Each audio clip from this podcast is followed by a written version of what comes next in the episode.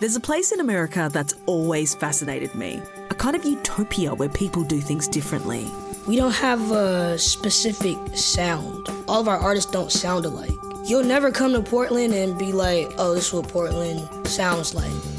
There's a lot of action that happens here, and there's a lot of opportunity from here. Like it's a it's a town that the rest of the US watches. I've got a funny accent. I'm queer. I'm a woman. Like I don't totally fit in most of the rooms I end up in, but that's all very Portland. These are the folks who make up Portland, Oregon. What I really liked about it was that it felt like anything was possible. I didn't have any money, and I wanted to be a writer and I wanted to be an artist. Portland seemed like the most possible place to do that. I'm Faustina Agolley, and I wanted to find out why anything is possible in Portland. So I went on a mission to uncover what makes this city tick. I met the people, got the backstory, tried the food, and saw a totally different side to America.